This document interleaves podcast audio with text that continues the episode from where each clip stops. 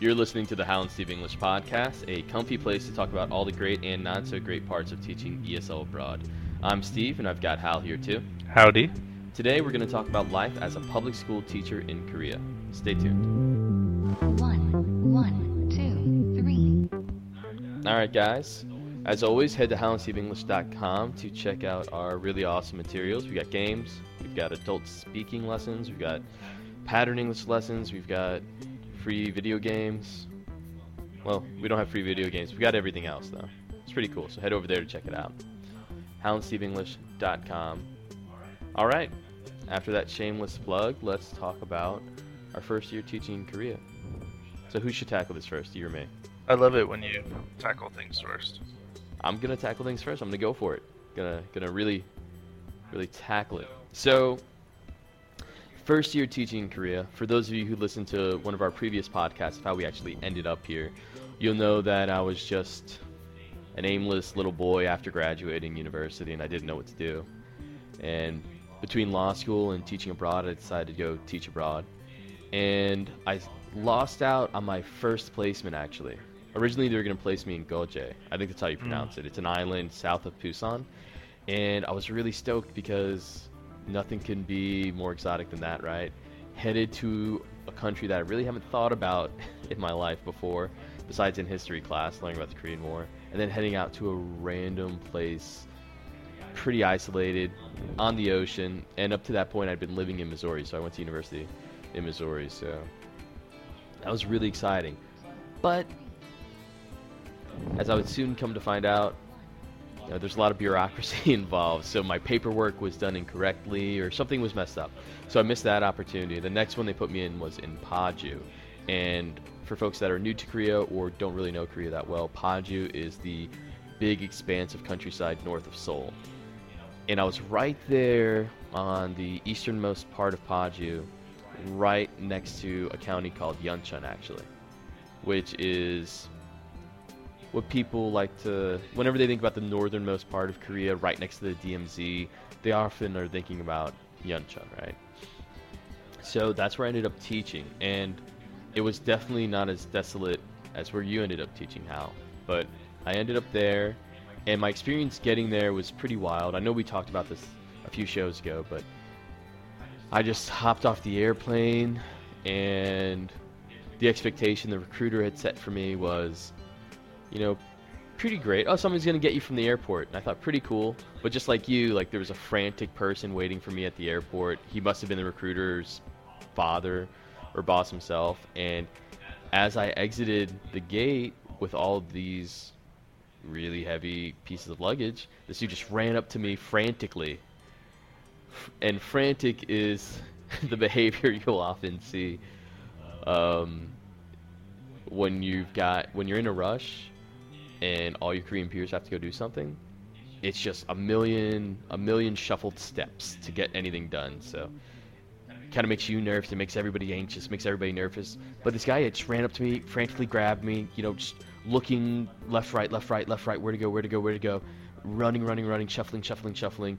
And he exchanged my money, he ex- got my bus ticket, and he threw me on a bus. He shouted at the bus driver something, which I guess was, oh, make sure this Waygukin gets off at this stop. Waygukin being the word for foreigner.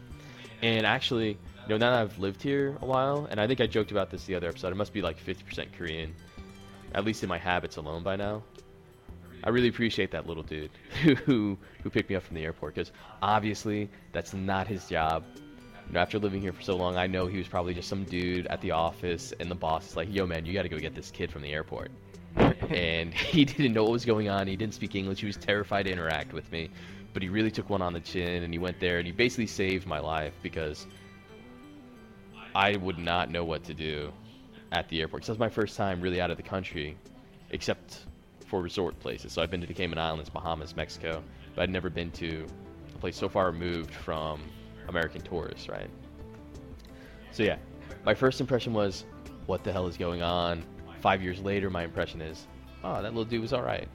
And that's basically the story of my first time in Korea was all these things that I thought were super negative experiences, but now that I've lived here for a long time, I realize that everybody was actually being really nice to me because it wasn't their job to do these things in the first place.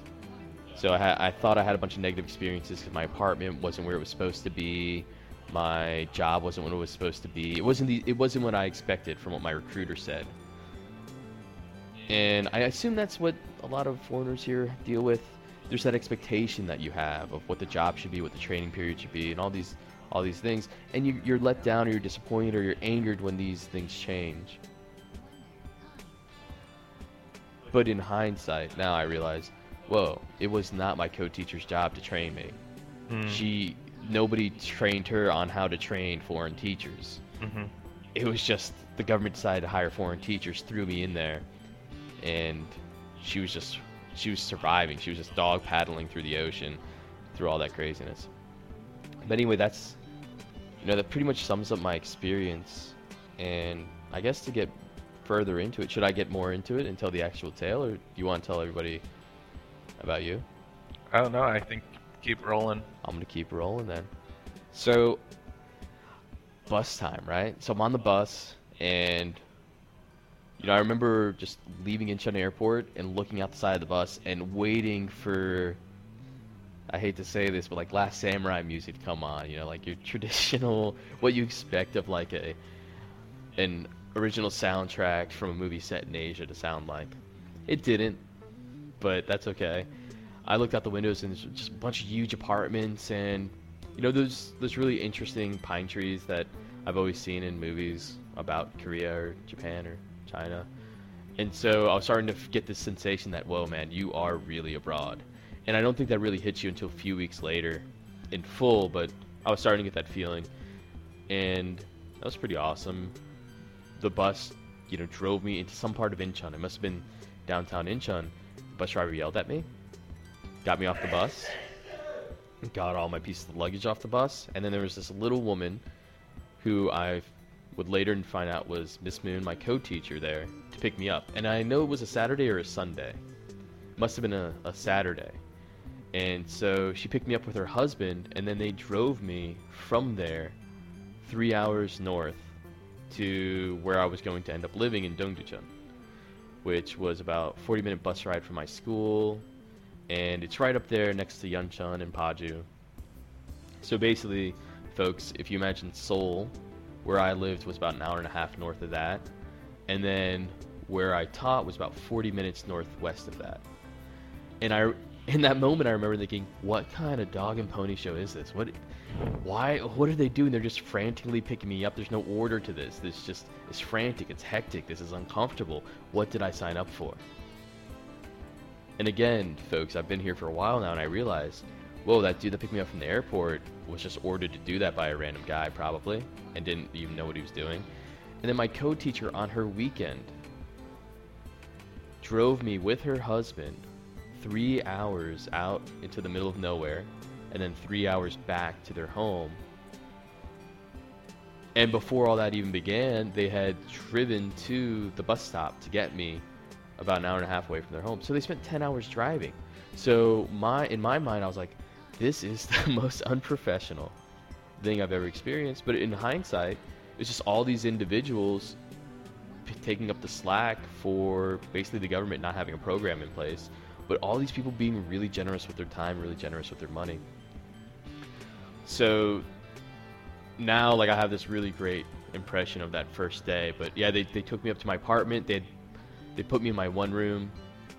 They bought me a bunch of great food. They filled me up with uh, potato salad sandwiches, which I had never had before. Usually we just eat potato salad on the side of a, a basket of ribs and barbecued chicken.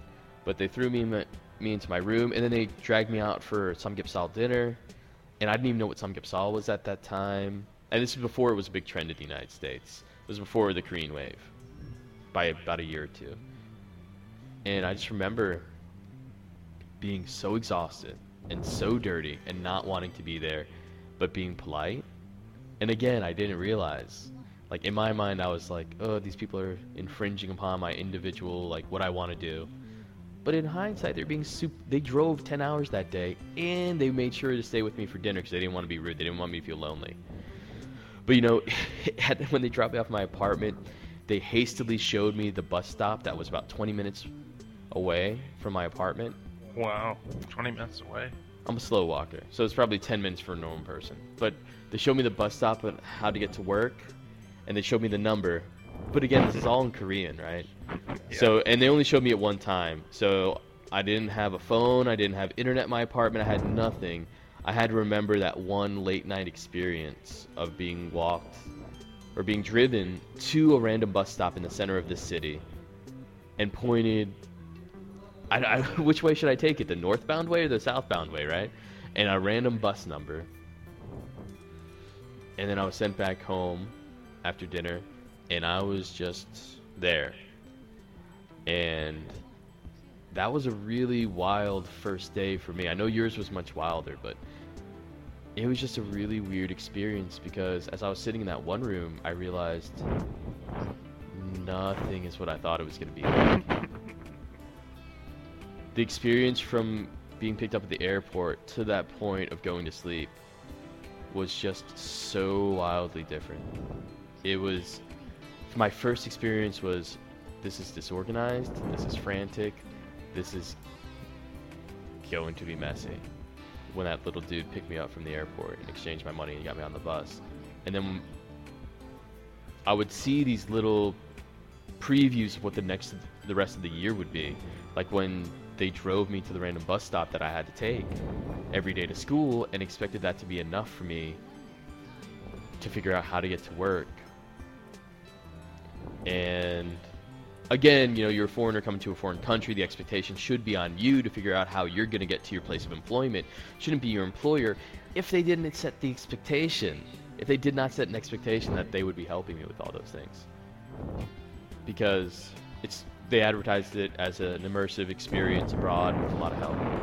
But anyway, yeah, that type of disorganized, last minute affair and frantic, hectic running around was really a preview into the rest of the year. And at the beginning, I really was just so unhappy with it because it felt like these people lied to me. These people told me this is what my life was going to be like, but it's not. And I, I forgot to mention my contract said I'd be five minutes away from my school. I'm 40 minutes away by bus from my school. Ooh. Yeah. My contract said I'd be, my recruiter said I'd be 45 minutes away from Seoul. It's a little white lie. Technically, I would be 45 minutes away from Dobongsan, which is technically Seoul. But that's Yeah. like saying, um, I don't know. That's that's like saying, oh yeah, you're gonna be 45 minutes from America if you're living in Siberia. Like that doesn't really make sense. Like you're away, you're 45 minutes away from a random island in Alaska. But yeah, in hindsight, I really enjoyed it. That was great. I was 40 minutes away because my co-teacher, who had spent 10 hours driving me around from the airport to my new town, decided that I wouldn't want to live in the countryside next to the school. Mm. I would want to live in a nice new apartment in the Okay. center of a big city that was on the subway line on the way to Seoul. She actually saved me, but I didn't know that. All I knew that was, oh, I was supposed to be 45 minutes away from Seoul, and I was supposed to live five minutes away from the school. But five minutes away from the school is a rice farm. And then Mhm. actually 40, 40 minutes around the school was only rice farms. So she actually saved me, but I would never have known any of these things. I, all I knew at that time was, this is not what they told me. And so yeah, the year kind of just progressed like that. I went to school and just continued like that. My co-teacher, who you're supposed to have a co-teacher in class at all times, she put me into my first day of class, attended it, and then told me for the rest of the year I'm going to be too busy to be in your class. So on contract, I was supposed to have a Korean teacher with me at all times to help. I didn't. For the whole year, I was by myself. After the first day, I was by myself. There were random times when the principal would get angry and tell her to get in there, but that was pretty much it. It was a really, you know, survive or die situation. And there was no real training, which I was I'd expected. There was no training, and you know that's how Hal and Steve English was born, right? You end up in these situations where you're in a school without a curriculum, you end up in a program without with, wi- without any resources or any help from your coworkers, and so you've you've got to learn how to do it all on your own. And we're trying to save people that have to that want to avoid that.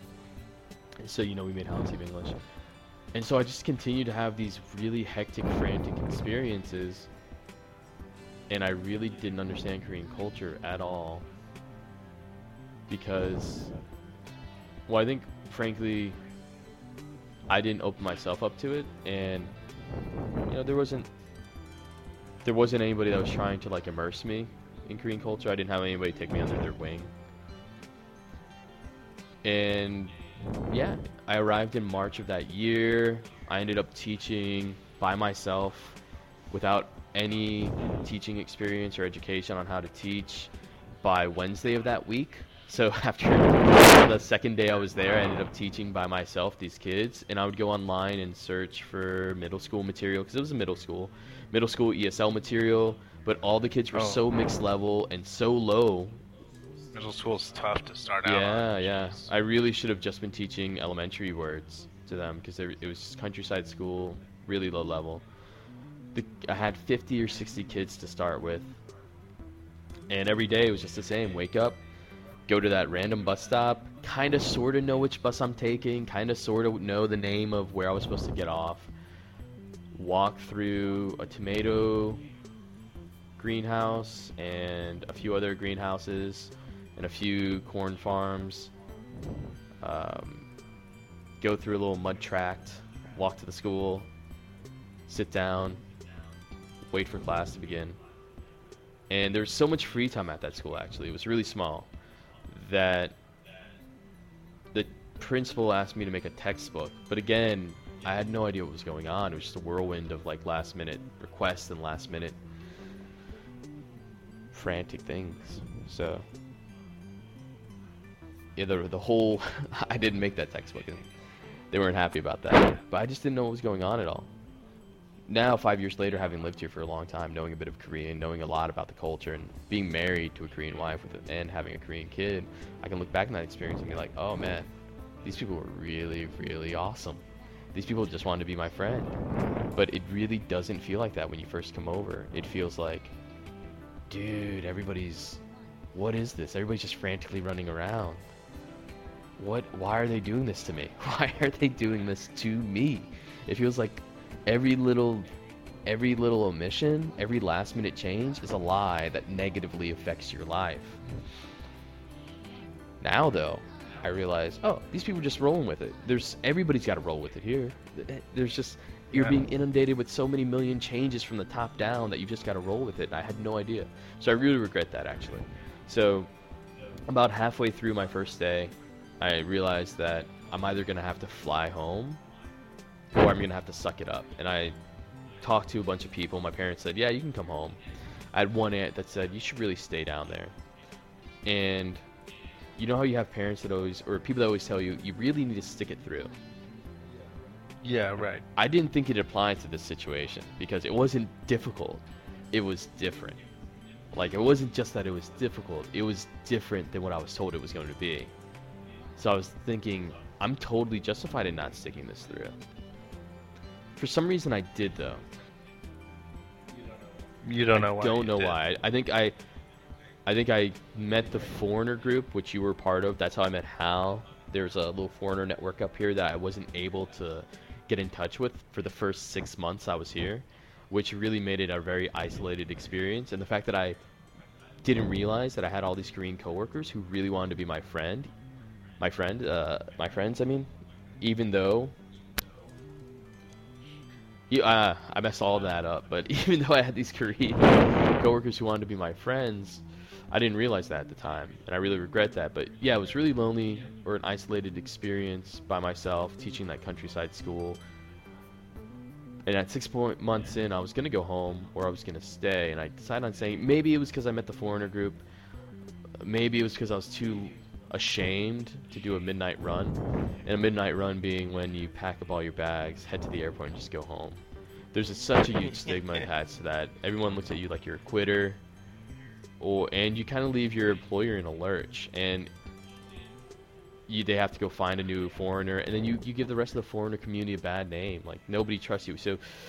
In my mind, I was totally justified. I was like, "This is not what I signed up for, man. I'm not even." I felt in my mind, I'm not even teaching. These people aren't training me to teach. I'm just the dude that's supposed to be here.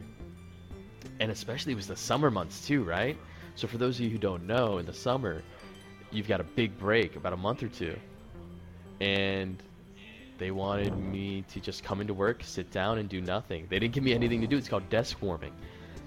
Now that I have lived here for a while, I'm like, oh, this is awesome. This is eight hours paid to work on HalandSteveEnglish.com. This is eight hours paid to read books. And they had a beautiful garden out in the back too. It's eight hours paid to go hang out with my my Korean coworkers and go garden and maybe you know bend that elbow a bit on some soju as we're planting tomatoes Hey, and yeah. cooking samgyeopsal. But I didn't know. I was just I literally was looking for a professional experience after college. I wanted to be nine to five, go home and hang out with my own people in my own personal life. I didn't realize this was going to be a completely life changing experience, or I need I would need to change my life to experience everything. So anyway, I guess I guess that's pretty much my tale. At six months in, I decided to stay, and I looked at everything through a different lens, and I embraced more and more, and I changed my opinions more and more, and I'm still changing my opinions and my point of view now. But um, So how about the end of that first Yeah. year? What was your mindset after you completed that? And and what did the school say? Were they like, "Hey, Steve, it's been a wild ride. Stay here another year"? And and what were you thinking? Were you like, "I'm ready to get out of Korea High"? Can't remember. That's I think important. For Yeah, I guess- too. It's like that. A lot of people, you know, finish that so, first year. so I guess at Like- six months in, I decided that I was gonna stay, right? And the terms of staying were I've got to actually put in more of an effort into these classes. I can't rely on these resources that I'm finding online because I know in my heart that they don't match these students. And Okay. I was I decided in my mind, you know, it's really not my fault that my classes suck or I'm not good at my job. I was they didn't train me, they didn't give me resources and they didn't give me a co-teacher. It's not my fault. We didn't even have a conversation about levels of the students and how to and how to teach them and what they're currently learning. We we didn't have anything like that. So I decided at 6 months this is not enough, man. You've got to your job is to teach these kids English. You've got to do that, or you got to do a better job of it. And then on top of that, personally, I decided that I'm going to spend more time with my coworkers. Or um, I didn't realize what I was doing this at the time, but basically I was changing my mindset into the more of the Korean mindset of your work your colleagues at work are similar to your family. You owe them a certain obligation to have relationships with them that are more similar to family relationships than they are to just cordial coworker relationships. So I just want to be cordial at the beginning. Hey, what's up? Annyeonghaseyo. What's up? I'm gonna go into my cubby now. But you can't do that here. And hmm. I really resisted that, but I, I embraced it after that. So I was out there farming with my coworkers. I was bending the elbow with them on the few school nights. They had on-campus houses because it's countryside. A lot of teachers live there, and there'd be nights where they were grilling up mackerel or samgyeopsal, and I'd be a little iffy. I'd be a little standoffish sometimes still because I didn't want to spend all my time there after work, especially because I would be so tired or I'd be gross. You know, just a long day of no air conditioning in the countryside. You don't want to sit next to somebody when you're eating samgyeopsal. But I did make an effort, so I changed my mind, and then at the year's end, we really, we really had just like a, in general, a really positive experience together, all of us. And so they told me they weren't going to hire me again because I did a bad job making that textbook that they asked me to do at the beginning. So I hate, I hate to say that I had a really lovely Uh. experience, and then say something negative because I've been saying too many negative things. Although I want everybody to know my heart has changed. I realized that I was at fault there because you know it's a new culture. You kind of gotta fit into the culture. So I want everyone to know, even though I said my my experience five years ago, I my point of view five years ago was negative. Now I realize that I was wrong about that. I should have embraced it. I should have been more open-minded. Um, but yeah, no, they weren't gonna hire me again. The principal was angry that I didn't make that textbook. So they gave they wrote me a negative review. Yeah, Wow. apparently. You know, I don't know what happens to those reviews where they go. But I ended up with about a month left to go. They told me they they weren't going to hire me, and I thought, you know what? I'm, I'm going to go teach in Seoul. I'm going to go do this. So you so I, you did I want to wanted to move Korea. on to the next step. the Yeah, I, want, I wanted, I because you know, there it was a really fun time hanging out with you because we met six months in, and there's that whole network of foreigners, and I thought, wow, this is really similar to college, and I really did enjoy college. So why don't I head over to Seoul, where it's supposed to be even more like a bigger college? And I know all of our our true teachers on here are really hating me right now because I'm the typical foreigner who comes and teaches ESL abroad that just really gives everybody a bad name. But that's what that's what I wanted to do. And I wanted to either do that or go home to law school. And because I had deferred law school for a year before coming here. So that was my plan. And I communicated that to my school. And I remember I had a friend, Royale, and he told me he's always been right about everything. He says it in a very direct way, so it's actually frightening when he tells you the truth about a topic. But he always has the best and most honest answers for everything. He told me, Steve, don't go back home. If you don't have a real plan, don't go back home. Because Mm. really, why do you go back home is because most people don't have a real plan. There's a lot of peer pressure. We were talking about this the other day. There's a lot of peer pressure from your family, your friends. Everyone says, says, I'm gonna, I man, I miss you. I can't wait for you to come home. Why are you there still? When are you coming home? When are you coming back to the real life? So it's a combination of people telling you that you're not living your real life. That you need to. The only way to get on to the next part of life is to be back in your home country and follow the traditional route. And it's people saying that they can't live without you. And my friend Royale told me that he went back also after Korea for a short while. And all those people that said, I miss you, I need you, we need to live life like we used to live life, I really miss you, they forget about you real quick after about a week. After about a week, they, they don't miss you. they don't want to see you. They got their own lives. They got work, they got kids, they live an hour and a half away. So even though you flew back 20 hours, 14 hours to get back to them, you know, they're they're too busy for you. They got they got they got stuff going on. And, and he was right. In the end, what happened was uh, my school at the last minute asked me to resign because they didn't want to go through the process of hiring another foreigner, and they thought, That that's what I expected to hear was the resign. yeah, instead of the- instead of going through the process, they just wanted to keep with me, and I said no. And now, actually, I remember something really funny. They wanted to see me. They forced me to buy my ticket home inside the school. Cause I thought well, that's really why are they bothering me so much about my, buying my ticket? Because I'm a lazy man by nature. I'll buy it like the day of they, I guess, were worried I was going to stay in Korea forever or stay in Korea for a while and teach illegally, and I assume that would have a negative effect on their public school. But now that I think about it, that was a really weird thing. They forced me to buy my airplane ticket in school because I didn't, I was just being lazy about it. So I guess that's just an interesting anecdote. I mean, I'll try not to be negative, but there are a few weird things that popped up.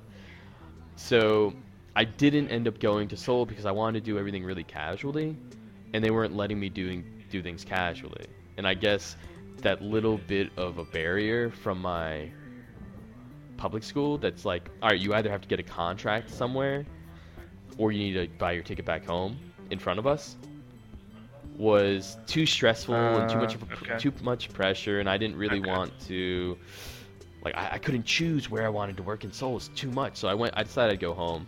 And Royale was right. After a week, everybody who wanted to see me didn't want to see me. My parents got tired of me after two weeks.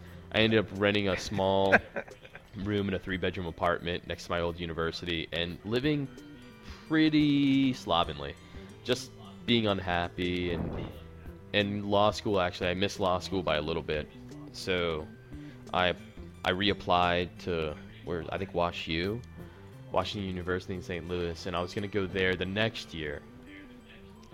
But yeah, I was just, I went home, and everybody that said they missed me didn't miss me, or got tired of me really quickly, and I started thinking about Korea more, and I realized that law school was the expectation for myself and would make sense in a way, but there's something about living abroad that I really enjoyed.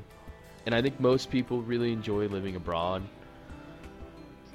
And since I didn't I didn't really have any obligations to do anything else, I decided, you know what? I'm going to live here in America for this one year. And after that, I think I'm gonna go back to Korea. And it wasn't it wasn't that type of mindset, but I left it open. But yeah, so I to sum it all up, my first year was pretty typical angsty, angry foreigner experiencing last minute changes and f- the frantic nature of relationships and work here. And when I look back on it, I really regret not embracing it more. Because if I just had an open mind and went with the flow and rolled with the punches, it would have been a. Those relationships would have lasted forever, and the experience would have been a lot better. And there was really no reason to be negative about the experience. Now that we've been teaching here for a while, everything that, about that school was great. Everything about that first year was great. They gave me a garden to grow my own vegetables. They invited me out to backyard barbecue parties in the courtyard of the school pretty regularly. They Yeah. They let me do my own thing in class uninterrupted without somebody constantly telling me that I'm doing it the wrong way. They gave me so much free time to make a book and to make my own resources and to work on my own websites. They didn't they would have taught me Korean if I would have asked them. Now I'm doing that five, six, seven years later, learning Korean on my own.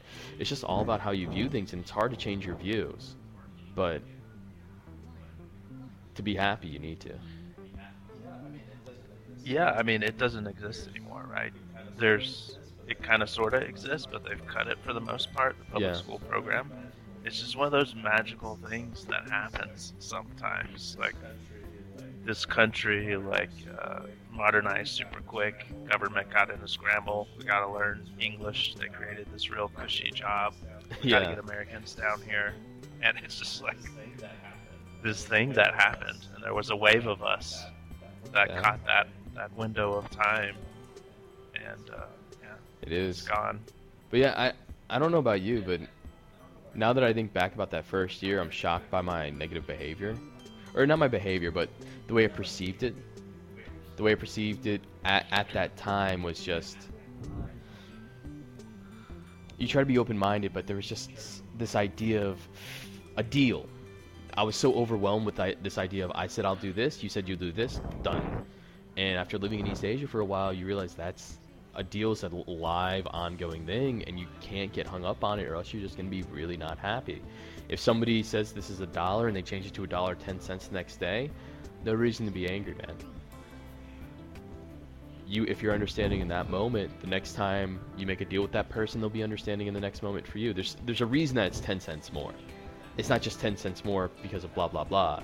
It's ten cents more because you know maybe the dude's having a hard time. Maybe the dude just wanted to make a deal with you really quickly, but he didn't realize that actually I can't make this deal because I'll lose money unless I charge ten cents more. Sometimes it's just little changes to a deal don't need to ruin your time.